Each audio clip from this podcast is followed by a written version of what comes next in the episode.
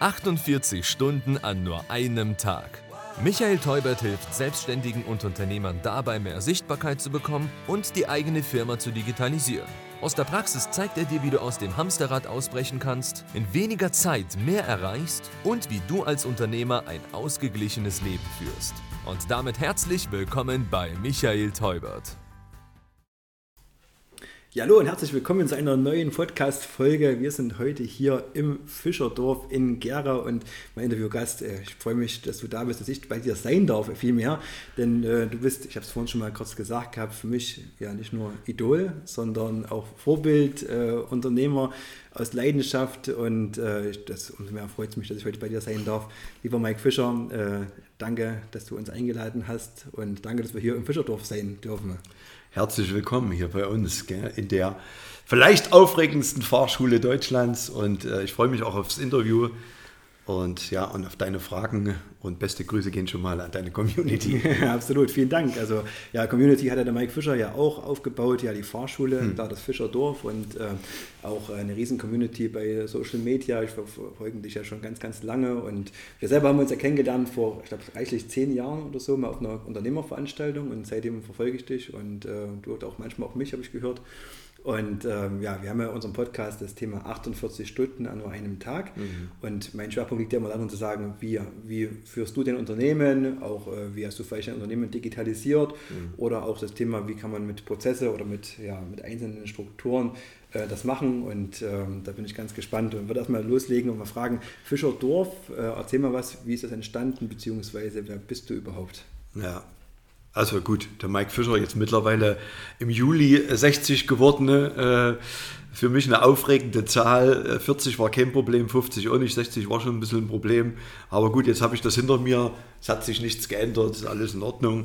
Und ich habe äh, zu DDR-Zeiten, bin also ein typisches DDR-Kind hier aus Gera, habe ich Elektriker gelernt und Berufskraftfahrer und bin mit einer der jüngsten Fahrlehrer zu DDR-Zeiten gewesen. Okay. Und dann kam 90 die Wende. Und dann stand natürlich die Frage, was tust du jetzt? Was machst du jetzt ne, mit deinem jungen Leben?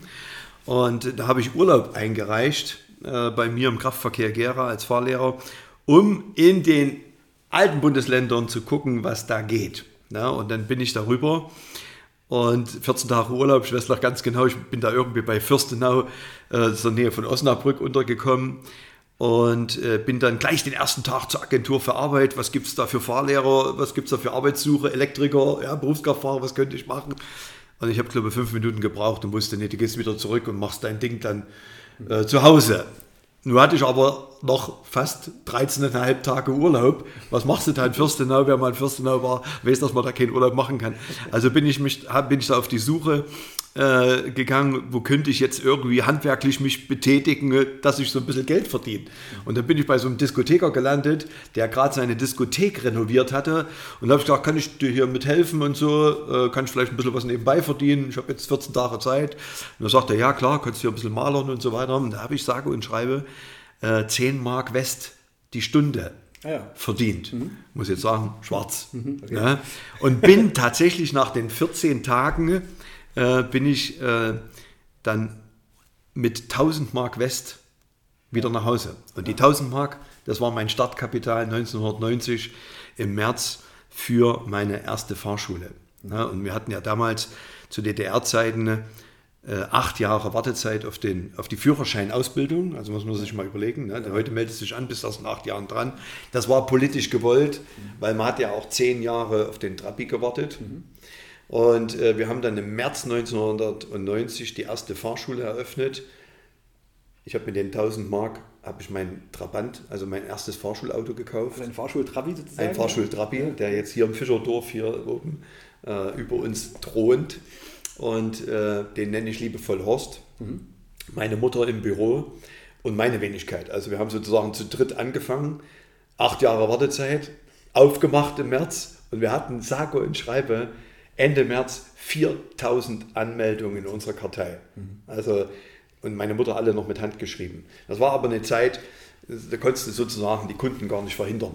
Ja, egal wie gut oder wie schlecht du die Qualität abgeliefert hast. Was aber uns allen bekannt war, ich habe dann alle, alle Fahrlehrer, die es gab, alle irgendwie eingestellt, damit wir diesen Stau mit abbauen.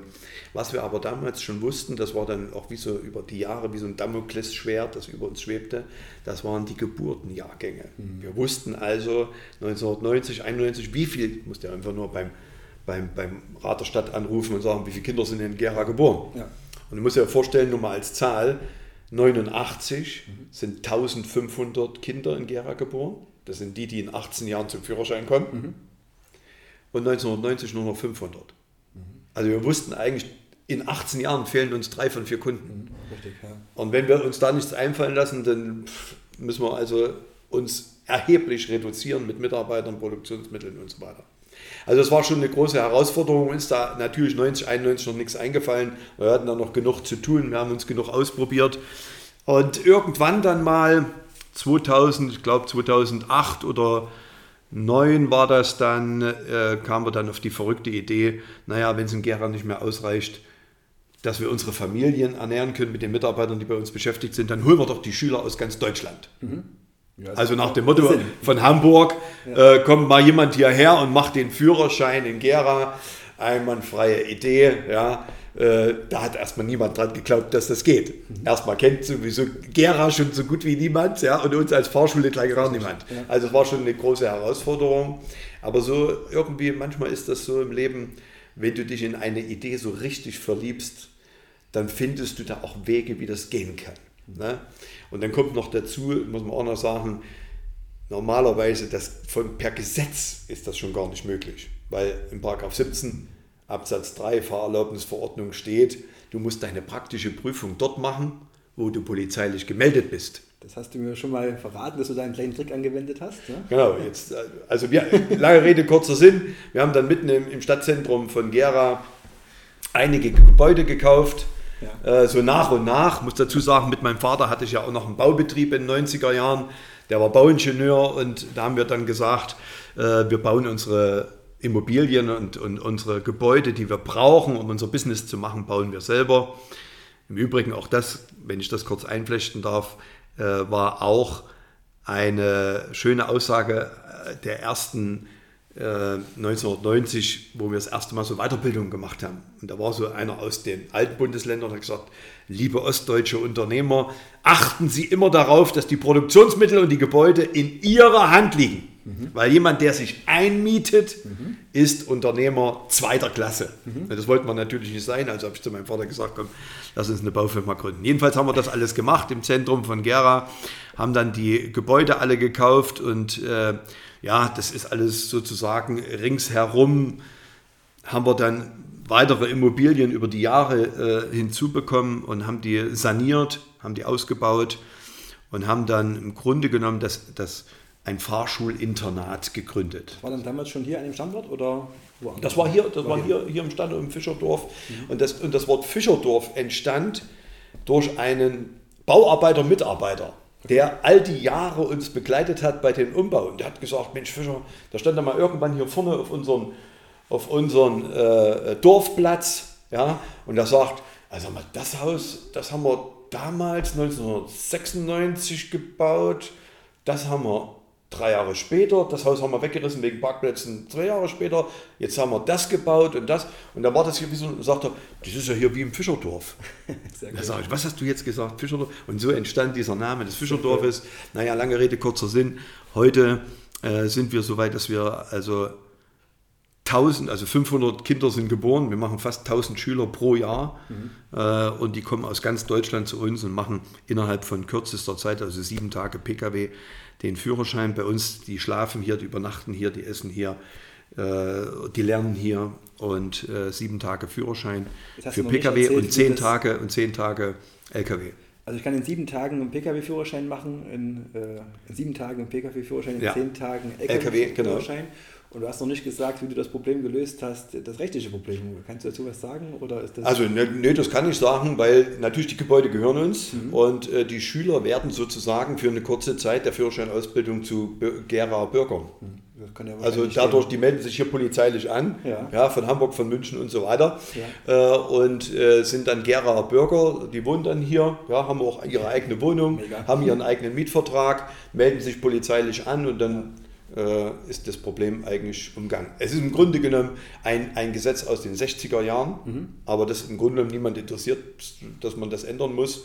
Und deswegen müssen wir, sagen wir, ein bisschen diesen Hebel ansetzen. Dabei unterstützt die aber, sage ich mal, bei, dieser ganzen, bei diesem ganzen Prozess im Prinzip dann, die, also du kannst sozusagen auch Fahrschüler aus Hamburg oder aus München oder Berlin ja. rekrutieren, das ist... Genau, wobei das, das, also das Fischerdorf zu bauen mit den, also mit den, mit den, das sind ja jetzt, was weiß ich, über 3000 Quadratmeter mit äh, unser kleines Rathaus, ja, also so ein Dorf, Ortseingangsschild hast du ja gesehen, mhm. ne, Fischerdorf, Gera zu Ende. Ja, genau. Ist natürlich auch ein Spaß. Zur Eröffnung war hier die Bürgermeisterin, habe ich gesagt, äh, Frau Dr. Hahn, äh, nur damit Sie wissen, auch wenn wir hier vorne Gera zu Ende und Fischerdorf, ist es ein Gag.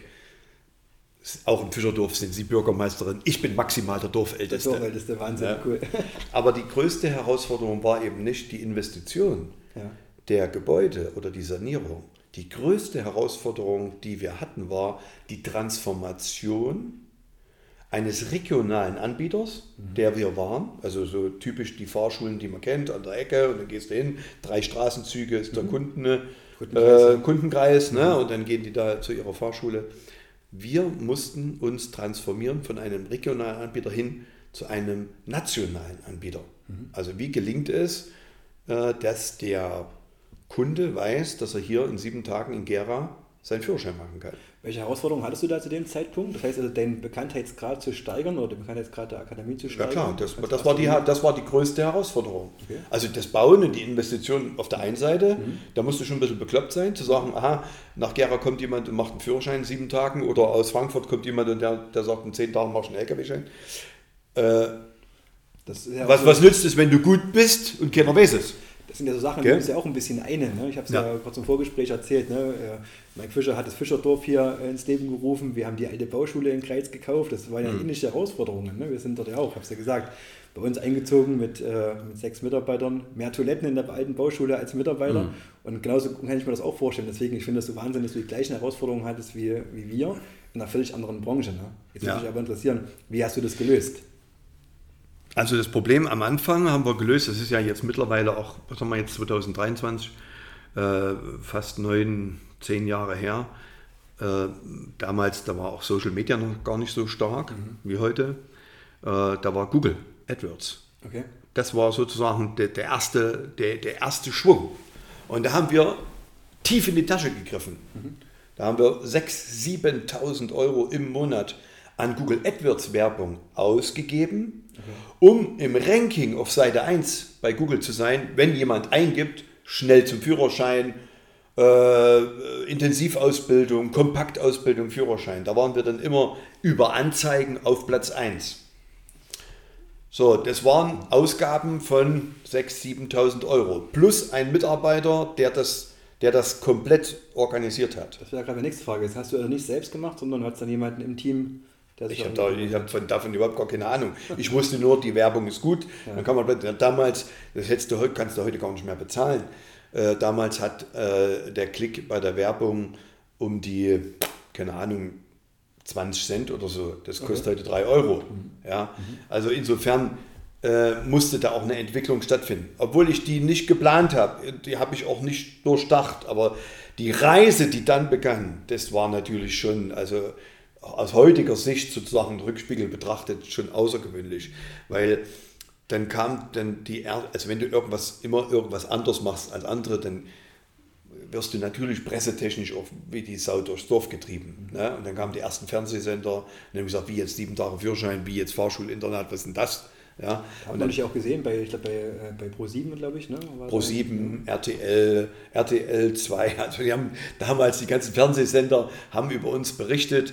Ja. Äh, ähm, ich glaube, das ist RTL äh, Punkt 7.9 oder so mhm. ähnlich. Mhm. Die hatten eine, eine ganze Wochendoku gemacht okay. mit zwei Protagonisten. Schaffen die das in sieben Tagen, haben die die begleitet und so weiter. Also da muss ich sagen, das war sozusagen nach Google AdWords der erste Step, mhm. wo wir schon weniger bezahlen mussten an Google, um auf uns aufmerksam zu werden. Weil das Fernsehen, aha, alles klar, Reichweite. Aber äh, das ist Fernsehen und, und Google ist alles kalter Kaffee. Mhm. Dann kamen die ersten Influencer zum damaligen Zeitpunkt. Äh, ich habe ja von, davon gar keine Ahnung gehabt. Also Influencer heißt so, welche, die bei Facebook und, und Instagram unterwegs waren? Damals, damals war äh, YouTube Ja. und ganz groß Facebook. Ah, okay. Hm? Und äh, der hieß Simon Desue. Also das war der erste YouTube-Star, der zu uns kam. Und, das war, und ich wusste gar nicht, was der, was der macht. Ich da, und wenn ich dem seinen Content habe ich angeguckt und habe gesagt, Himmels Willen, können wir nicht zu uns machen. Die, die zu uns bringen, die Führerscheine macht ja alles kaputt. Aber ist ein ganz normaler Typ gewesen. Ne? Äh, Und der war der größte äh, äh, Creator auf, auf Facebook in Europa. okay. Mit mehr als 5 Millionen Follower. Und der, und der kam hierher. Kam das schon mit der Anmeldung, schon mit der Information oder hast du das danach rausgefunden? Nee, das war schon im Vorfeld. Ja. Ne? Äh, muss sagen, mein großer Sohn, äh, der hatte sich damals, war Fan von denen, war in dem Alter und so. Ne? Und der hat gesagt, Vater, der hat noch keinen Führerschein, der muss hierher kommen. Und dann habe ich gesagt, wer, wer ist das? Simon Desio, wer ist das denn? Und so. Ne? Jedenfalls hatte ich mich erst so ein bisschen gesträubt, weil ich es einfach nicht erkannt habe. Deswegen auch mein Tipp an alle Unternehmer, einfach mal Fresse halten. Gell? Und lass mal die Jugend machen. machen lassen? Machen lassen. Ja. Ich habe es zum Glück dann mehr oder weniger äh, über mich ergehen lassen. Und jetzt kam der, aber gleich noch mit drei anderen Creatoren. Zum Beispiel war da dabei, die kennt man heute auch, Shirin David. Ja, das hast du schon mal gesagt. Ja, ja. So, die war auch dabei. Ja. So, jetzt fahren, jetzt kommen die hierher, machen ihren Führerschein. Also ich habe keine Ahnung gehabt, was da passiert. Jetzt fahren die mit dem Fahrschulauto durch Gera. Jetzt werden die in Gera erkannt. Was denkst du, was hier los war in unserem Fischerdorf? Wir hatten eine Permanentbelagerung. Und da musste ich die Reißleine ziehen, weil die sind ständig hier, die konnten gar nicht lernen. Die sind ständig die, die, Also Fans, die Fans, die Fans die von Fans, denen, okay. klar. Ich habe gesagt, was geht denn hier ab? Und da habe ich gesagt, Leute, wir machen jetzt folgendes, wir machen jetzt äh, Cut und so, gebt in euren, bei, auf euren YouTube-Kanal und überall, wo ihr Social Media äh, da bekannt seid, sagt bitte, jetzt, die sollen hier nicht, weil ihr einen Führerschein macht, wir machen ein Fan-Treffen. Ja. Das war der größte Fehler, Okay. den ich gemacht habe. Weil dann kam dieses, war dieses Fan-Treffen anberaumt und hier vorne unsere Heinrichstraße, das war alles zu. Ich kenne da äh, Bilder davon, dass da Ja, das war alles, das war alles zu. Ich habe gedacht, ach du Gott. Ich habe während dieser Veranstaltung noch sechs oder sieben befreundete Security-Unternehmer, den habe ich angerufen, ich sagte, du musst mir helfen, schick mir jetzt sofort Leute, weil da ist ja auch die Sicherheit der jungen Leute und so. Das war ein Gekreische, es war richtige Fankultur. Und äh, drei Tage später rief mich äh, von der Stadtverwaltung Gera die Verantwortliche für Veranstaltungen an und sagt, Herr Fischer, also wir haben jetzt hier äh, erfahren und so, dass Sie da eine Veranstaltung gemacht haben, da waren über 1000 Leute und so weiter. Äh, Sie wissen schon, dass Sie ab 200 anmelden müssen. Und da sage ich zu der, kennen Sie Shirin David? Und da sagt die, nee. Sage, weißt du, und ich auch nicht. Und weißt du nicht, was Ich habe keine Ahnung von dieser Auswirkung. Auf alle Fälle, lange Rede, kurzer Sinn. Äh, die, waren, die waren dann da und dann hat sich das natürlich durchgezogen. Ne? Und, dann, und dann muss man sagen, haben die natürlich in den, über die sieben Tage Führerscheinausbildung auf ihren Kanälen berichtet. Also ich erinnere mich noch, als die, als die Shirin David das Video hochgeladen hat, sieben Tage Führerschein, wie erging es mir und so weiter. Die haben ja auch irgendwelchen Content äh, liefern müssen. Da hatte die innerhalb von zwei Tagen eine Million Aufrufe. Eine Million. Wahnsinn. Nicht bei Fernsehen äh, ist unser Provider lahmgelegt worden von unserer Webseite, sondern als die Shirin das Ding hochgeladen hat. Okay. Anrufe. Was, Shirin, ist in eurer Fahrschule? In welchem Bett hat die geschlafen? Ich will da auch, ich komme in drei Jahren. Also die, die hat ja so äh, Content gemacht, so Schminktipps für junge Mädels und so weiter. Und äh, das, das war wirklich der Wahnsinn. Und da wusste ich eigentlich, pff, das ist eine komplett neue Welt des Marketings. Das musst du jetzt für dich nutzen. Und irgendwann kam dann unsere Nancy, die jetzt heute äh, Geschäftsführerin und verantwortlich ist fürs Marketing und für Social Media. Und die hat gesagt, damals, guck mal auf unseren YouTube-Kanal, da haben wir nicht ein einziges Video, aber 119 Follower. Wir müssen hier was machen. Okay. Und dann haben wir den Spieß rumgedreht und haben gesagt, okay, jetzt wären wir die Creator. Das heißt also, mit den, mit den Kanal gab es bis dahin noch gar nicht. Gab es noch gar nichts. Okay. Gab es noch gar nichts. Das war jetzt sozusagen, also Step 1 war äh, Google AdWords, Step 2 war Fernsehen, Step 3 war die YouTube-Stars und jetzt kam Step 4, der eigene Kanal. Das heißt, also, wir machen jetzt eigenen Content, drehen den mit den Influencern. Ja. Weil in jeder Woche ist also irgendein so ein YouTube-Star hier bei uns zur Führerscheinausbildung. Mit denen machen wir eine Kooperation und der gibt dann sein, äh, und das kommt natürlich ganz gut an. Und dann ist das natürlich da explodiert. Und das hat sich natürlich so gedreht, Ich habe ja am Anfang gesagt, 7000 Euro haben wir bezahlt und jetzt kriegen wir immer so 3.000, 4.000 Euro von YouTube. Also so kann man ja. den Spieß auch rumdrehen. Ja, mega. Und diese Bekanntheit hat halt dazu geführt, dass die Leute wissen, aha, Transformation gelungen. Man weiß, wo man seinen Führerschein auch in kurzer Zeit machen kann. Wahnsinn, Wahnsinn.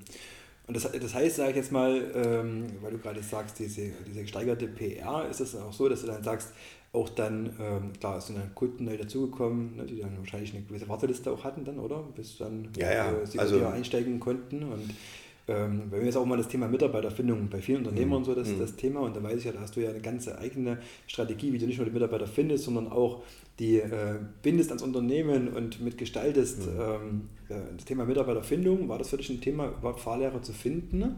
Wenn ja, wie hast du es Also man muss erstmal sagen, äh, dadurch, dass es, also es gibt nur sozusagen das Fischerdorf ein einziges Mal. Mhm. Das gibt es also nicht skaliert in allen Städten, sondern nur ein einziges Mal und das hier mitten im Zentrum von Gera. Das heißt, wir haben auch für uns in unserer Zukunftsstrategie mhm. ganz klar positioniert, wollen wir jetzt wachsen in die Breite oder wachsen wir eher in die Tiefe? Also in die Breite wachsen heißt, da noch ein Fischerdorf, da noch, da noch. Und wir haben uns klar und deutlich entschieden, in die Tiefe zu wachsen. Also das heißt nicht irgendwie ein Franchise-System oder irgendwas zu machen, das genau, war nie das, Thema für dich, oder? Das liegt einfach daran, ähm, ich verdiene hier und meine Mitarbeiter, also wir verdienen einfach genug, unser Kühlschrank ist voll und ich muss nicht immer noch mehr und noch mehr und noch mehr. Mhm. Und ich finde, ich finde, man sollte als Unternehmer immer auch darüber nachdenken, wie man wachsen will. Mhm. Welche Ziele hast du? Was willst du mal mit 60 oder mit 65 erreichen? Wo willst du da stehen? Und da musst du dich als junger Unternehmer natürlich schon früh positionieren, weil die Kaufeinladungen des Lebens, die sind immens groß. Das könntest du noch machen und das könntest du noch dazu kommen. Aber dann kommst du eigentlich auch nie so richtig, man soll ja auch nie richtig ankommen, man soll sich ja immer weiterentwickeln, aber äh, man sollte schon ein klares Ziel haben. Mir war klar, das, was ich heute habe, das wusste ich vor 20 Jahren. Äh, und das reicht mir auch. Mhm. Es ist jetzt nicht so, dass ich da überall jetzt, was weiß ich, auf Mallorca eine Villa habe und dort und dort und dort und da ein Boot und da ein Porsche und dies und jenes. Das sind alles Dinge, die brauchte ich damals nicht und die brauche ich auch heute nicht. Mhm. Ja, also äh, mir, mir reicht das im Grunde genommen aus. Also dieses Ziel war, wachsen, nicht in die Breite, um den Umsatz gigantisch zu skalieren, sondern unser Ziel war, in die Tiefe zu wachsen, also Qualität in der Ausbildung zu erhöhen, die Qualität in den Kuchenrezepten zu verbessern, mhm. weil die müssen ja hier verpflegt werden, die Schüler, mhm. die Qualität hier bei der Übernachtung, also wenn du jetzt hier zum Beispiel mal in so ein Zimmer gehst, wo die Schüler übernachten, dann denkst du, aha, für 9 Euro hast du einmal so die Vorstellung, was ist das für eine Jaffa-Kiste, in der du da schlafen musst. Aber das sind richtig schöne Zimmer, die gestaltet sind und auch ein bisschen ein politischer Preis. Äh, und, und da verbessern wir uns. Das heißt, wir gehen da in die Tiefe, wollen also da unschlagbar sein. Und was eben halt nicht kopierbar ist, und das ist ein ganz entscheidender Punkt. Heutzutage ist alles kopierbar. Du kannst alles kopieren. Alles. Im Fischerdorf kann man kopieren. Autos kann man bestellen, die gleichen, die wir haben. Man kann die Gebäude kopieren. Das Einzige, das nicht kopierbar ist, ist der Spirit. Mhm. Absolut. Die Leidenschaft Schön. und der Spirit ist nicht kopierbar. Und das ist das einzige Alleinstellungsmerkmal, das wir natürlich herauskehren und verbessern wollen, weil wir dadurch nicht kopierbar sind. Sonst sind wir immer in allen kopierbar, aber da sind wir eben nicht kopierbar. Und deswegen legen wir da viel Wert. Und ich glaube, wenn ich dort ein Planet und da und da und da und da und da, dann kannst du den Spirit aus dem Fischerdorf kannst du nicht multiplizieren. Das geht nicht. Ja. Mhm. Hast du gerade gesagt, Kuchenrezepte zu verbessern? Ich habe das ja mitbekommen, als wir reingekommen sind. Du hast ja hier auch äh, coole Mitarbeiter dabei, die auch jeden Tag auch Ideen mit reinbringen. Und ja, man spürt richtig den Spirit, was du gerade beschrieben hast. Ne? Schon wenn man hier reinkommt, sieht die Fahrlehrer, sieht, sag ich mal, dein, dein Personal, was da ringsrum ist. Ne? Ähm, das ist schon, schon cool und zieht auch magisch an, muss man wirklich sagen. Ne? Und, mhm. ähm, das hast du ja auch nicht äh, von ja, von Anfang an, das hat sich auch entwickelt, logischerweise. Ne? Mhm. Da muss man ein bisschen auf die Reise mit. Was hast mhm. du dafür getan, um diesen Spirit hier im, im, Team zu entwickeln? Also die ersten zehn Jahre war da überhaupt gar nichts an Spirit. Weil das hat einfach nur, das hat nur, nur funktioniert. Ja, okay. Und äh, ich war so eine eierlegende Wollmilchsau. Mhm. Also ich war äh, der beste Personaler im, im Team, der beste Kalkulator, äh, der Werbestratege. Mhm der beste Fahrlehrer war ich sowieso. Ja. Also ich war eigentlich so eine eierlegende Wollmilchsau. Und das war so die ersten zehn Jahre.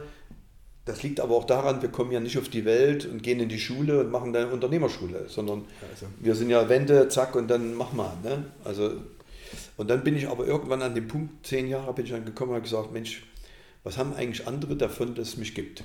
Mhm. Was haben eigentlich andere davon, dass es mein Unternehmen gibt? Mhm. Und mit dieser Frage bin ich dann sozusagen zum Weiterbildungsjunkie, äh, habe ich mich zu, transformiert ne? und habe extrem viel Bücher gelesen, zu Sachbücher äh, und, äh, und, und habe viele Weiterbildungen gemacht und habe da, äh, ja, ich sage jetzt mal, mich dort sehr stark auch weiterentwickelt. Und die, die Mitarbeiter, und das ist heute für mich sozusagen eines der ausschlaggebenden Themen, äh, die, haben hier die Chance, sich in ihrer Stärke zu entwickeln. Also weil du vorhin vom Kuchenrezept gesprochen hast, wir haben also eine Mitarbeiterin, die ist ausschließlich dafür beschäftigt, Kuchen für die Kunden, die Mitarbeiter und die Dienstleister, die zu uns kommen, zu backen. Mhm.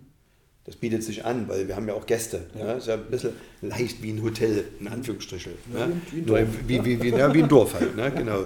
Und da wird viel gegessen und da wird auch viel äh, ja, Kuchen gebacken. Und, äh, und die Elke, äh, die hat früher was ganz anderes gemacht, aber die hat es geliebt, ja, Kuchen zu backen. Und das, und das, das habe ich erkannt und habe gesagt, Elke, ich baue dir hier eine Küche und dann kannst du dich äh, auslassen ohne Ende und, äh, und da hast du, die hatte Tränen in den Augen. Das ist auch ganz wichtig, den Leuten in die Augen gucken. Ja. ja. Und wenn die Tränen in den Augen haben vor Freude oder wenn sie über ihren Job reden und du kriegst Gänsehaut, dann weißt du, die sind an der richtigen Position. Und dann lass die. Und dann rede da nicht rein. Dann wirklich dann versuch, dich zurückzunehmen. Also meine einzige, früher war ich eben diese eierlegende Wollmilchsau und heute, wenn du mich heute fragst nach meiner Aufgabe als Unternehmer, dann ist es eigentlich nur noch die Potenziale der Mitarbeiter zur Entfaltung zu bringen. Also zu gucken, was hat er für ein Potenzial und wie schaffe ich als Unternehmer im Fischerdorf das Spielfeld, dass der ausleben kann, um sozusagen seine Stärken nach vorn zu bringen. Das ist eigentlich der entscheidende Punkt. Du hast ja äh, gerade gesagt, du bist der, der beste äh, Marketingstratege, der beste Fahrlehrer gewesen. Und, gewesen. Und heute sagt er ja äh, selber, er ist der schlechteste Fahrlehrer. Ich bin der schlechteste Marketing-Experte, ich buchhalte. Ich habe sogar die Kalkulation äh, der, der Endpreise für die Fahrstunde schon seit Jahren abgegeben. Und das funktioniert. Und ich dachte früher immer, ich muss das machen. Mhm. Muss ich nicht. Ich darf ich darf sozusagen visionär die nächsten 10, 20 Jahre, 30 Jahre, 50 Jahre übertrieben. Was, das darf ich denken, mhm. was da ist. Und diese Richtung darf ich auch vorgehen, äh, vorgeben. Und äh, das arbeiten wir auch gemeinsam. Ja? Aber da darf ich durchaus und sollte ich auch äh, den Weg weisen. Also du gehst quasi auch den, den Weg, sagen wir, aktiver am Unternehmen zu arbeiten, als wirklich im Unternehmen zu arbeiten? Und Na, im, im, also im Prozess mhm. bin ich jetzt schon seit Jahren nicht mehr. Mhm. Die ersten zehn Jahre war ich in jedem Prozess involviert. Das kenne ich auch, ja. So, und wenn du da bei mir im Fischerdorf vom Rathaus, habe ich mal zu meinen Eltern gesagt, weil ich habe mich irgendwie kaputt gefühlt. Ne? Und dann habe ich gesagt, pass mal, wir machen jetzt mal einen Test. Wir gehen jetzt vom Rathaus runter auf den Dorfplatz. Und dann treffen wir bestimmt drei, vier Mitarbeiter. Liebe Eltern, ich wette, alle drei oder vier stellen mir irgendeine Frage. Mhm. Oh, Entschuldigung. Alles gut. Das ist meine Frau. Das ist auch wichtig. Ich musste die jetzt mal wegdrücken. Verrückt. Verrückt. Aber ist auch wichtig. Also ich finde ja immer das Thema ähm, Familie, Zeit für die Familie, das, das ist ja auch ein das Thema. Ist, das ist natürlich ein Thema. Aber warte mal ganz kurz, ich will das noch zu Ende erzählen. Äh, und ich gehe runter, treffe vier Mitarbeiter, alle vier irgendeine Frage zu verschiedenen Themen. Eierlegende Wollmilchsau. Mhm. Nee, du musst von oben nach unten gehen und alle grüßen dich freundlich, alles lieb. Und du kannst nur fragen, alles in Ordnung, alles okay, ja, okay. So muss das eigentlich funktionieren. Das ja? Und du musst, du musst offen sein, äh, natürlich, wenn die, wenn die Mitarbeiter Fragen haben, wie sie es vielleicht umsetzen, mhm. ja, dann musst du sie in die Kraft bringen. Du musst sie in die Kraft bringen und ihnen die Voraussetzung geben, dass sie die Entscheidung treffen können, dass sie tun können und auch Fehler machen dürfen. Das ist ein ganz entscheidender Punkt. Viele machen ja, kommen ja deshalb nicht in die Bewegung aus Angst vor Fehlern. Ja. Das heißt, du hast bei dir eine gewisse Fehlerkultur. Ich weiß es ja, es gibt ja bei dir auch ja, so eine, absolut. Ja, so eine kleine. Äh Gut, das haben wir jetzt mittlerweile abgeschafft, äh, äh weil, weil ich sage jetzt mal Fehler, so viele Fehler passieren jetzt nach 33 Jahren passieren jetzt nicht mehr so viele Fehler. Sagen wir es mal so, also ganz ehrlich. Aber das war schon so, wir haben, Menschen haben immer Angst vor Fehlern aus der Geschichte heraus. Ja? Die, die, die, äh, der Überbringer schlechter Nachrichten wurde im Mittelalter immer geköpft. Mhm. Immer.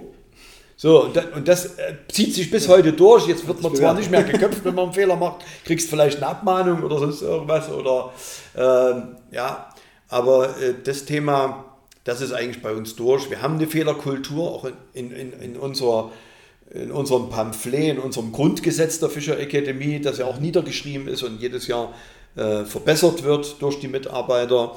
Äh, die sogenannte Gebrauchsanweisung, wenn du es so willst, da ist natürlich die Fehlerkultur auch beschrieben. Das heißt also, wir lassen schon auch Fehler zu und niemand, ich kann mich nicht erinnern in 33 Jahren, weil jemand was probiert hat, mhm und hat es vielleicht falsch gemacht, ich meine, da müsste ich mir den Kopf abschlagen. Ja, weil die meisten Fehler habe ich eigentlich gemacht, weil ich habe ja am meisten probiert. Wir sind ja Unternehmer und keine Unterlasser Absolut. und äh, deswegen ich habe ja die meisten Fehler von allen gemacht, die richtig teuer waren. So, so viele Fehler können gar nicht äh, die, die Mitarbeiter machen. Also insofern lass die Leute, äh, lass die Leute ausprobieren, lass sie auch Fehler machen.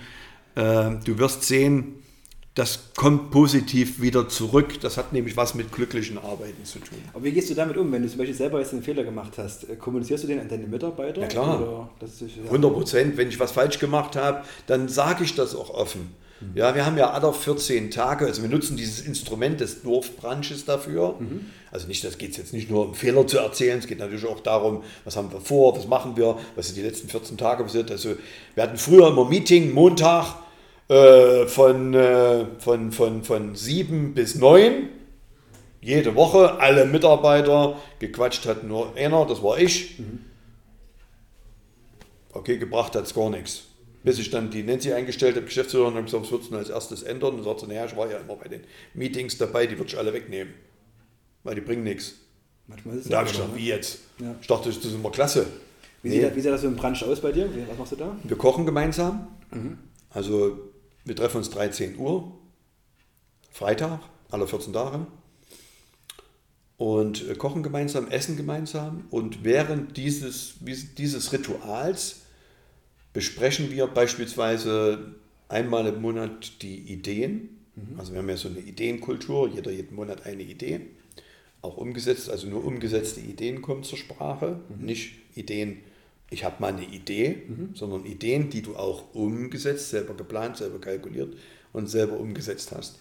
Die besprechen wir und wir besprechen alle 14 Tage eben halt auch die Dinge, wie waren die letzten 14 Tage und was steht demnächst an, um es nicht in die Vergessenheit zu bringen. Mhm. Und ansonsten ist es uns wichtig, wie in einer familiären Atmosphäre, gemeinsam essen, gemeinsam kochen, ist immer was Tolles. Ja? Von der Zeitdauer her, wie lange machst du dann dieses, diesen Brunch? Je nach Unterschied, je nachdem, was für Themen anstehen. Also das ging auch schon 20 Minuten bis hin, die bleiben dann meistens immer noch da und dann quatschen noch, der eine oder andere hat dann noch privat was mit jemand anders. Aber die, die Themen sind nach 20 Minuten abgehandelt, ging aber auch schon mal eine Stunde. Mhm, okay. Ja. Aber es ist immer, da gibt es keine, keine, so wir machen jetzt von 13 bis 14 Uhr, sondern wir essen gemeinsam, reden. Und manchmal haben wir auch gar nichts zu sagen. Aber dann sind wir zumindest mal zusammen und dann kannst du auch mal fragen, wie geht's dir? Wie geht's deiner Frau? Ja, was machen die Kinder? Hat er jetzt die Prüfung bestanden? Ich finde ja auch immer ganz wichtig, dass der, wenn wir schon familiär gegenüber den Schülern auftreten wollen, in familiärer Atmosphäre lässt sich im Übrigen sehr, sehr gut lernen. Ja, äh, dann musst du dieses familiäre Denken auch im, mit den Unternehmen, äh, mit den Mitarbeitern als auch deinen Dienstleistern ziehen. Also auch von den Dienstleistern kennen wir oft die Familienverhältnisse. Mhm. Sehr gut, sehr gut. Da kann ich gleich mal eine kleine Buchempfehlung aussprechen. Maike hat ja auch mehrere Bücher geschrieben, zum Beispiel das die Umdenkfabrik hast du ja auch in einem Buch äh, veröffentlicht, das habe ich mir damals gekauft und ja, das ist auch bei mir in der Firma etabliert. Ne? Bei uns ah, heißt okay. das, äh, Ideenfabrik heißt das bei uns. Ne? Mhm. Geht nach, äh, sehr stark nach deinem Vorbild auch. Ne? Und, ähm, Wie setzt ihr das um? Wie oft redet, also wie oft, was Einmal im? Monat. Einmal im Immer- Monat trefft ihr euch auch mit den Leuten? Genau, immer am letzten Mittwoch im Monat ist bei uns der, der Internal Day, das ist unser Mhm. Tag, da arbeiten wir nur an der Firma. Also das heißt, wir machen keine Kundenprojekte, sondern wir Mhm. arbeiten nur an eigenen Prozessen, Abläufen und ich sage jetzt mal, der, der Videograf schneidet unsere eigenen Videos, der Grafiker macht im Prinzip unsere eigenen Preise. Wie werden die Ideen festgehalten?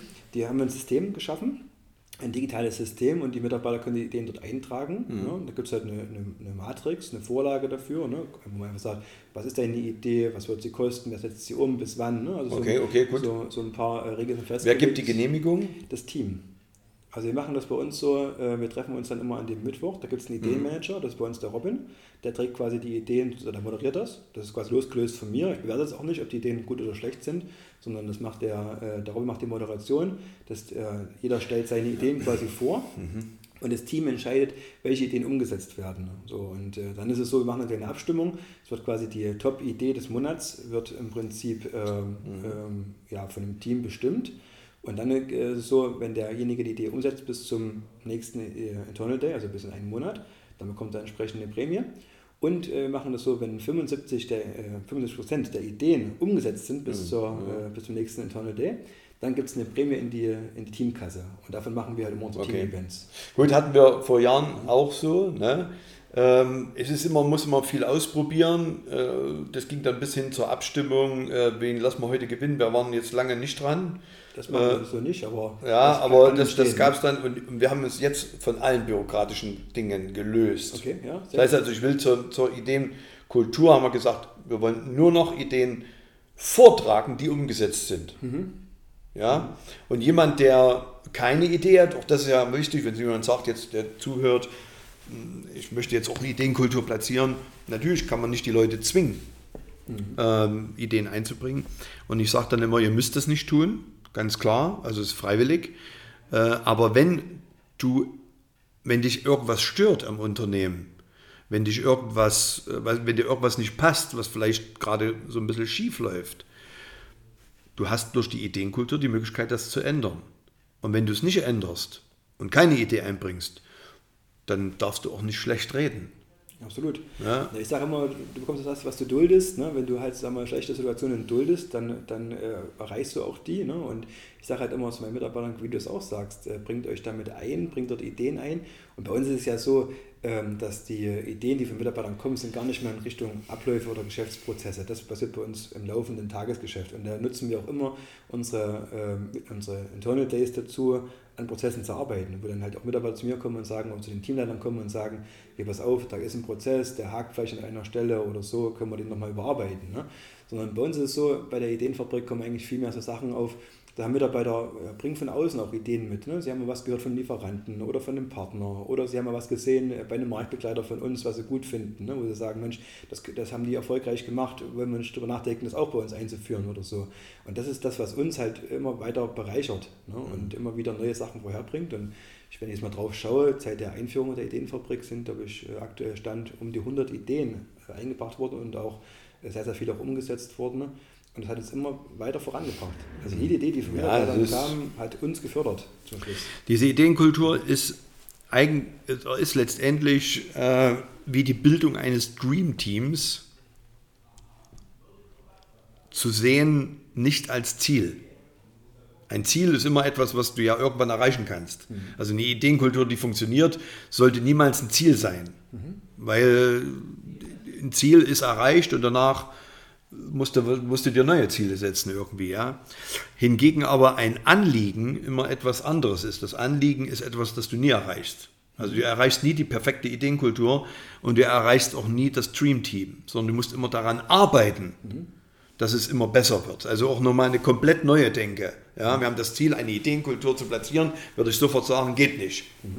Sondern du musst ein Anliegen haben, eine Ideenkultur zu platzieren, das im Grunde genommen also äh, in deiner DNA steht, dass du sagst, ich will also das nach vorn bringen, äh, dass jeder seine, seine, seine Ideen und auch seine Gedanken, sozusagen den Goldschatz der Mitarbeiterideen, dass den jeder auch nach vorne tragen kann. Aber das geht nicht als Ziel. ja, weil dann wäre es irgendwann mal fertig.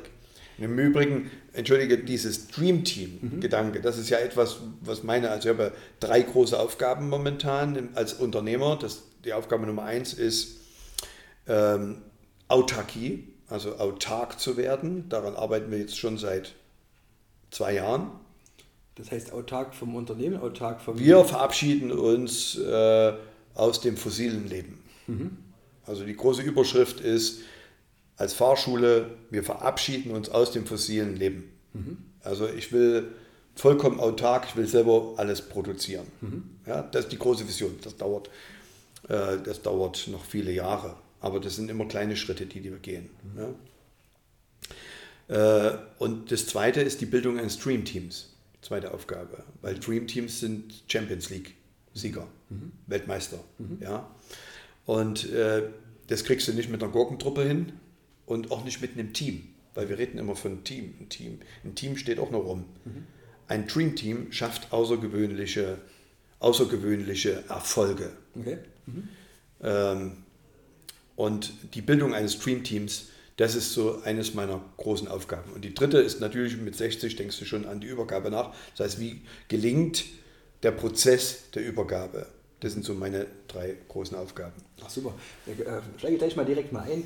Das heißt, äh, Ziel Nummer eins, du willst autark werden. Ne? Jetzt ist ja das immer ähm, das Thema, halt auch wenn du so ein Ziel hast, ne? das ist ja ganz oft ganz weit weg. Ne? Wie machst du das, dass du das hinkriegst, das Ziel im Auge zu behalten und trotzdem aber, sage ich jetzt mal, setzt du dazwischen Meilensteine oder wie machst du das, um mich trotzdem noch zu motivieren, auch an das Ziel hinzukommen? Also wenn du hier bei uns rumläufst, ist immer alles sehr haptisch aufgebaut. Also diese Ziele sind überall platzieren, sind die platziert. Also wenn du hier rausgehst, äh, da ist unser Wunschbaum und da ist ganz groß eine Tafel und da steht das dran. Am Wunschbaum hängen dann eure Wünsche dran, oder? Das sind die Wünsche der Schüler, die Wünsche der Besucher, die hierher kommen. Mhm. Wunschbaum ist, ich war irgendwann mal in Miami und hatte diesen Wunschbaum-Gedanken. Äh, Yoko Ono hat den ja äh, äh, hier von Beatles, ne, die, ja, die Frau ja. von Johnny Lennon. Und äh, das hat mir so gut gefallen. Ich habe gesagt, im Fischerdorf muss so ein, muss so ein, muss so ein Ding also ich muss jetzt nochmal, das ist jetzt nicht meine Frau, so nochmal weg, weil ich weiß nicht, warum mein, meine Uhr, also Entschuldigung an deine Community, das jetzt hier. Alles gut. Weil normalerweise, da habe ich jetzt nicht so eine Ahnung, äh, warum jetzt, warum jetzt mein, mein, meine Uhr klingelt. Was wollte ich jetzt sagen? Achso, Wunschbaum, haben wir den platziert. Ja? Und äh, ich finde immer so ganz so, so Ideen und Gedanken, die du hast, und große Ziele, die solltest du auch irgendwie plastisch, haptisch irgendwie immer vor deinem geistigen Auge haben, um, sag, eben, diese, um eben das auch nicht zu verlieren. Ja. Das ist immer so, das sage sag ich auch zu meinem Team halt auch immer, ich sage, guter, guter Einwand, ne? Dream Team, ne? ich sage auch immer Team, aber vielleicht sollte man es auch nochmal überdenken. Ich sage auch immer, du musst die Wünsche, die du hast, die Ziele musst du aufschreiben und ich habe das ja erst, äh, wir haben Montag früh mal so ein Kick-Off-Meeting, mhm. wo wir im Treppenhaus sozusagen bei uns unser Team einschwören auf unsere Werte und auch nochmal so ein bisschen äh, klar die Erfolge auch feiern der Vorwoche. Und ich habe das gesagt, mein großer Wunsch war es gewesen, mal mit Mike Fischer ein Interview zu führen. Und mhm. äh, genau das ist eingetreten. Ich habe dir gestern äh, geschrieben per WhatsApp und gesagt, komm heute vorbei und wir machen das aus. Und das sind so, so Wünsche, die wir auch bei uns halt ausschreiben ne? und die wir halt einfach festsetzen. Und also es ehrt mich sehr, das dass das eines deiner Wünsche war. Absolut, ja, weil ja. ich äh, habe es dir gesagt, ja, das ist, ja. ähm, was du hier aufgebaut hast oder aufgezogen hast, diese Firmenkultur, die du lebst, das ist, mhm. schon, das ist schon Wahnsinn. Kommen wir gleich zum Punkt 2, äh, Firmenkultur, du sagst mhm. Dream Team. Wie gelingt es dir, das Dream Team aufzubauen, ähm, was ja hier auch Ja, so es gelingt mir nicht. Das gelingt nicht. das, ist okay. eben, das, das ist eben halt das Problem. Es gelingt nicht. Es ist, äh, du musst halt ständig daran arbeiten. Mhm. Also es, es, wird nie so sein, dass ich sage, so jetzt habe ich das Dream Team, jawohl. Weil dann ist danach sofort, wäre das in Richtung Gurkentruppe. Ja. ja. sondern du musst immer daran arbeiten. Das heißt, du musst, die, du musst einfach mit deinen Mitarbeitern diese Potenzialentfaltung immer wieder überdenken. Du musst immer wieder hinterfragen. Du musst immer wieder den Leuten, du musst die Zeit haben, denen in die Augen zu gucken. Und wenn die von ihrem Job reden, muss ich Gänsehaut kriegen. Und wenn ich die nicht kriege, mhm. dann muss ich fragen, was ist eigentlich gerade los mit ja. dir? Und dann könnten das vielleicht so kleine Probleme sein, die da gerade entstehen. Da ist ja nicht jeder Tag mit einer super Laune. Auch wir kommen ja nicht mit äh, äh, ständig Blumen schmeißend auf Arbeit. Ja, so also ist immer die Frage, was ist und ich bin der felsenfesten Überzeugung, große Probleme in Unternehmen haben doch nur die, die eben die Kleinen nicht erkannt haben. Absolut. Ne? Also diejenigen, die jetzt hergehen und sagen, interessiert mich nicht, was du für Probleme hast, lieber Mitarbeiter. Ich habe selber meine eigenen Probleme. Ja? Interessiert dich ja auch nicht. So, wenn du die Zeit nicht hast, dann baut sich die Welle auf.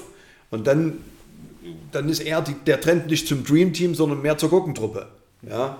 Weil dann jeder seins macht und dann hat jeder so das Gefühl, ich bin ja eigentlich nur eine Nummer hier, mich interessiert, es interessiert sich sowieso keiner für mich. Ne? Das bedeutet aber auch, Dream Teams aufzubauen, und jetzt nehme ich nochmal, drehe ich den Spieß rum, auch sozusagen die Entwicklung der Mitarbeiter genau im Auge zu haben.